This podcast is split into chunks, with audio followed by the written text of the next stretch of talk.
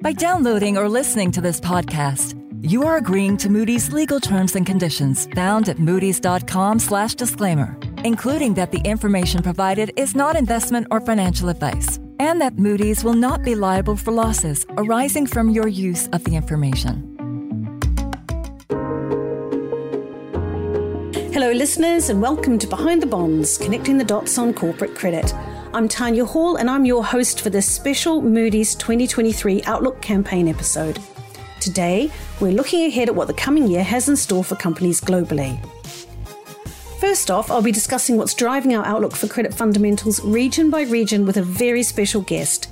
And then my colleague Yvette Cantro will be taking a deeper dive into the prospects for the consumer product sector. Now, we all know the saying that things can only get better, and listeners, I wish that were true, but I'm afraid to say that Moody's outlook for non financial companies for 2023 is negative in most regions globally. And by negative, we mean that compared with this year, credit fundamentals will be worse.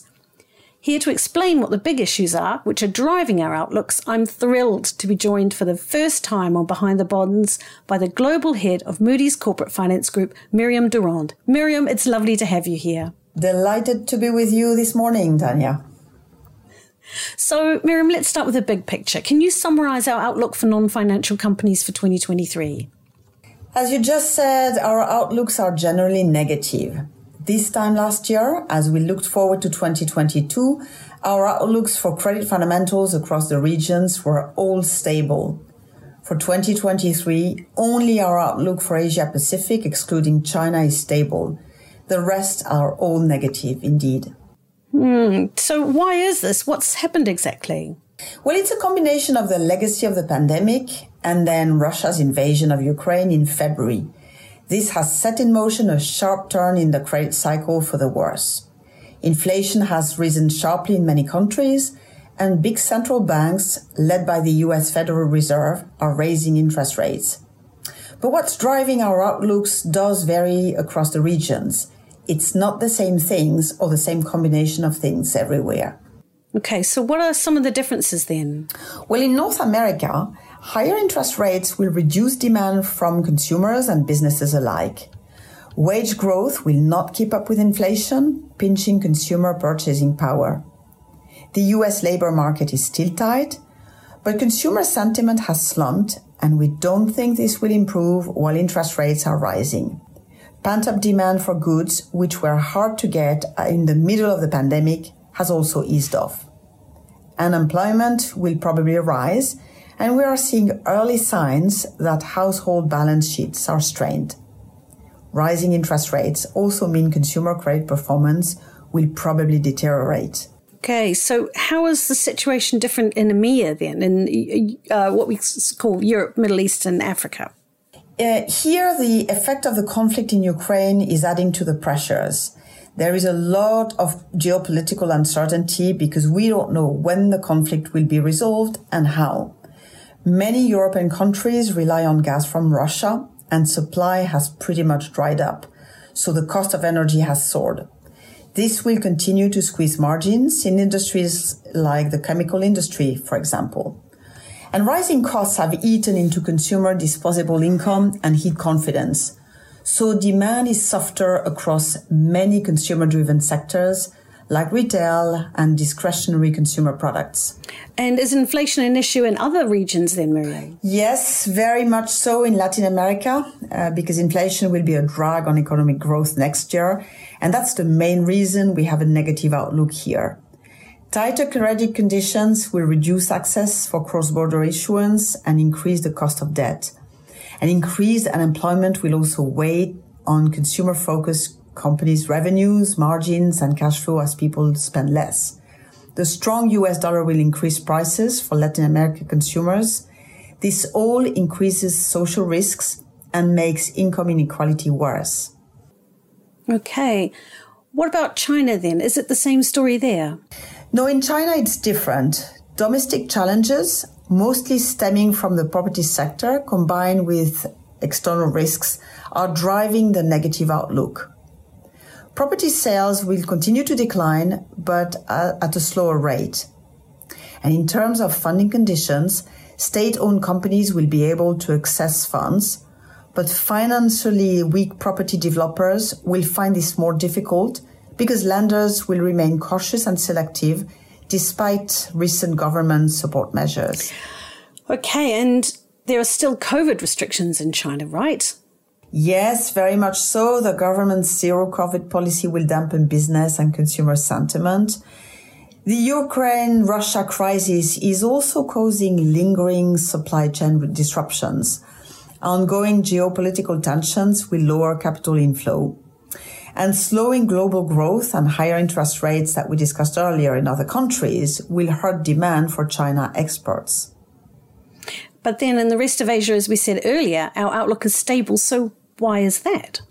Well, Tanya, the outlook here reflects continued, though slowing economic and earnings growth in 2023. GDP growth will remain strong, particularly in India and Indonesia, and business conditions will con- will continue to be mostly supportive. So that's a differentiating factor versus the other regions. Consumer spending has started to recover from the pandemic lows, but rising costs will curb companies' profit margins and consumer purchasing power, slowing further improvement. And tighter financial conditions and weaker consumer demand outside the region could eventually slow economic activity here too. Okay, so what does all of this mean for credit quality, especially now there are so many highly leveraged companies out there? Yes, well, as you would probably expect, that means we expect default rate to rise in 2023 and refinancing has indeed become a lot tougher recently. High yield bond and leverage loan issuance has collapsed this year. But issuance will pick up again, rising, we just don't know exactly when, and rising interest rates will create significant challenges for lower rated companies, especially those owned by private equity firms. There is still cushion there. A lot of companies refinanced before this year's storm hit. So there is some, if you wish, some good news, but weaker credit quality will definitely weaken their ability to access capital. Okay, thank you for that very neat summary. And as I'm listening to you, there seems to be one big common thread across the regions, and that's reliance on consumer demand. So, what companies are more vulnerable generally if this slows further? I know we're going to be talking about this in the second part of this episode, but if I were to summarize, generally, consumer facing sectors, including retail and packaged goods, will come under the high stress next year. Our outlook for the US and European retail and apparel sectors are negative because of this. But things like advertising, which depends on consumer sentiment, will probably also struggle. In Asia Pac, uh, consumer spending on things like PCs and smartphones will also slow. This will affect consumer electronic and semiconductors manufacturers. Okay. Is there a risk then that slowing demand will spread to other sectors? Yes, there is definitely. We think construction demand will probably slow as mortgage rates continue to climb and business activity declines. Another example could be the auto sector. Production costs are going up because of the rising cost of raw materials, labor, and energy. We think consumers might st- start to opt for cheaper new vehicles with smaller engines and fewer features, and these are less profitable. But in India, for example, auto demand is still very strong. And are people still going out and spending on leisure and, and fun stuff? Will that help companies in hospitality and tourism, for example? Leisure, lodging, and restaurant companies might see a slowdown in demand because, again, this is discretionary spending. And companies face rising costs in most regions with the cost of energy an issue in Europe. However, we still have a positive outlook on the hospitality sector globally. What about airlines? I mean, I took two long haul flights this year after nearly two years of being grounded. I'm sure I'm not the only one, right? Yes, that's right. Airlines is an interesting case. They will buck the trend in other consumer facing sectors.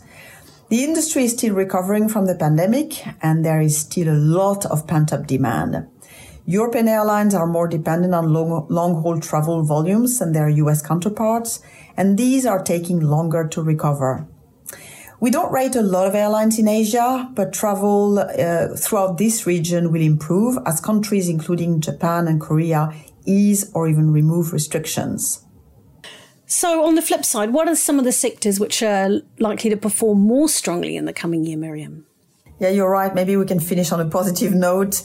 Uh, telecom, technology, and media are better insulated from the economic downturn, and demand will stay probably stable for healthcare and pharma companies, which have both improved since the pandemic. We also changed our outlook on the global energy sector to stable from positive in September because we think demand will slow in step from the global economic slowdown but we still expect strong cash flow generation for oil and gas producers in the coming year. Well, it's good to hear it's not all doom and gloom, and it's a nice note to end our conversation. So, thank you so much for joining me here today, Miriam. Now, listeners, as we've already said, consumer focused companies will struggle in the coming year. Here to discuss the sector's prospects in more depth is my colleague Yvette Cantro. Yvette, thanks for joining us. Thanks, Tanya. As you and Miriam just discussed, consumers are hunkering down as record high inflation and the economic slowdown hits home. It's a different picture than we saw just a few months ago when pent up demand, fat savings accounts, and high employment rates kept consumers spending, even though prices were already on the rise. Here to talk about what that shift means for the companies that can sell consumers everything from food to beverages to dishwashers to cigarettes is Linda Montag, a senior vice president in our New York office. Welcome to the podcast, Linda. Thanks, Yvette. I'm happy to be here. So, Linda, we've just heard Tanya and Miriam talk about how mounting inflation, rising interest rates, and the fear of unemployment is denting consumer sentiment around the globe. How is that affecting the consumer product companies that you and your team follow? Well, most of them are under a lot of pressure. Not only are many consumer product companies dealing with weakening demand after they had surges during the pandemic, but their costs have been rising rapidly, whether for freight, labor, commodities, all of that since the middle of last year. As anyone who's been to the supermarket can tell you, companies for the most part have been able to pass on these costs to consumers by raising their prices, sometimes multiple times. But people are feeling more and more squeezed these days because inflation is broad based, and we expect that they will eventually push back against these higher prices, especially if there's a recession and unemployment begins to rise. That's the biggest risk for the sector. Is that situation going to affect all consumer segments equally? I imagine some will fare better than others during a downturn. That's right. Most obviously, companies that sell essentials such as packaged food and beverages, personal care, and certain other consumer staples will remain the most resilient. So think cereal, pasta, toothpaste, and toilet paper. These things are simply essential to people, so people will keep buying them, especially in developed markets. Still, further rounds of price hikes will force some consumers, especially those with lower incomes, to trade down to cheaper private label versions of branded products or to cut back on consumption altogether. Do bigger branded companies fare better? For sure. That's why effective branding is so important. Companies with strong, well known brands and good innovation that brings value to the consumer will have a much better chance at maintaining consumer loyalty. But even some of their most loyal consumers might switch to buying items in smaller quantities or only when they're on sale. What about the companies that make these private label brands that you mentioned? They must be sitting pretty right now. Is that right? Yes and no. It's true, demand for their products is increasing as the economic picture is darkening, assuming that their price advantage holds when compared to branded alternatives. But most private label companies have thin margins to begin with, so they feel the cost pressures more than their branded competitors. And supply chains are challenged. For example, smaller private label companies have really struggled with procurement, and many rely on third parties to get their product to market, while bigger branded companies have direct store delivery and can do this themselves, or they have greater influence with third party carriers. So, in some cases, private label companies can't meet the increasing demand, and they have a lot less pricing power than their branded competitors. So, as their costs rise, it's harder for them to pass on those price increases quickly to consumers. Okay, so let's talk about some other segments that will have an edge during a downturn. Who else do you see doing well? Well, tobacco for sure. Tobacco companies have extraordinary pricing power due to the addictive nature of the product, which will allow them to maintain their margins even if inflation pushes people to trade down to cheaper brands. And then there's beverages, which have relatively low private label penetration, and some beauty products. Both will continue to see stronger demand from the consumer's greater mobility as the pandemic recedes. Both will benefit from the resumption of travel, given the importance of duty free sales to both beauty and alcoholic beverages. And in many global markets, drinks are consumed mostly in bars, restaurants, entertainment, and sport venues. So, as lockdowns end and people go out more, they will spend more on drinks, including single serve drinks, which are very profitable for the companies that sell them. But aren't these categories facing cost inflation too? Definitely.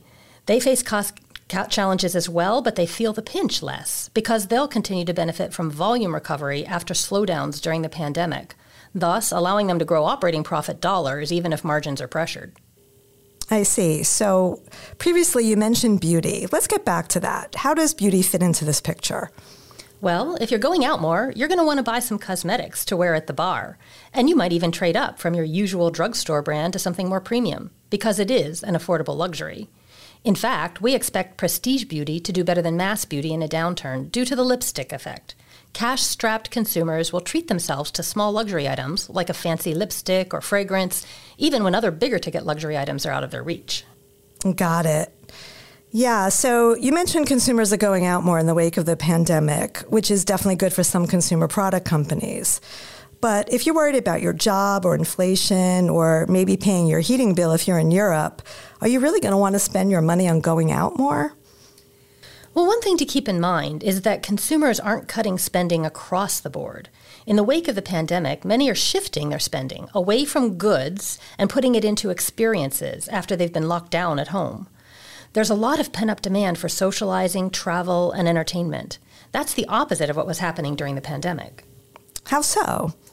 Well, back then people spent money to upgrade their homes, whether it was to buy a new grill or television, remodel a kitchen, maybe even buy a new piano. That kind of spending is slowing.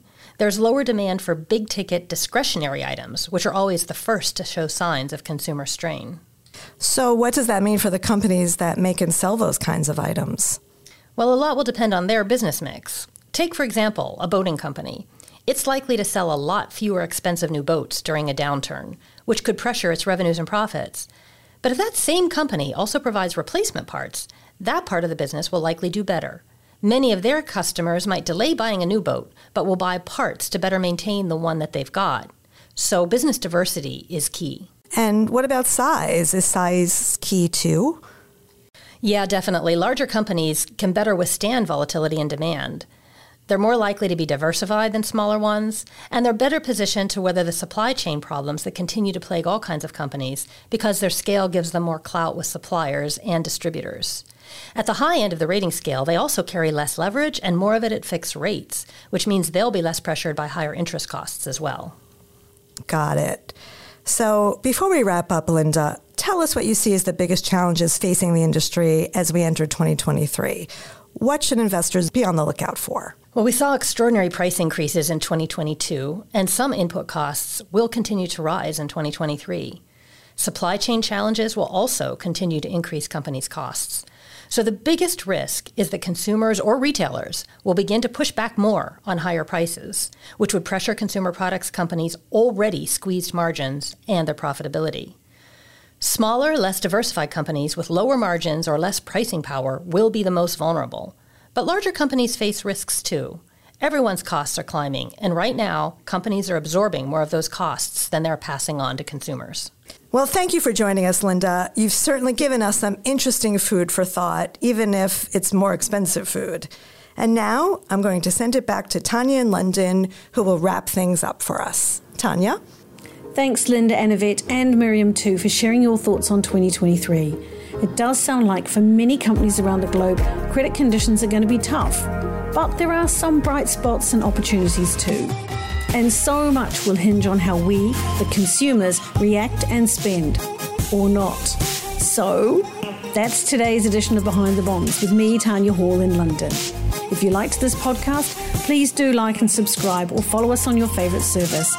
You can also find all of our previous episodes and other Moody's podcasts in one place at moodys.com slash podcasts. Finally, on behalf of the Behind the Bonds team in front of and behind the mic, I'd like to wish you all health and happiness in the coming year. Until 2023, then, it's bye for now. Goodbye. Thanks for listening to this Moody's Talks podcast.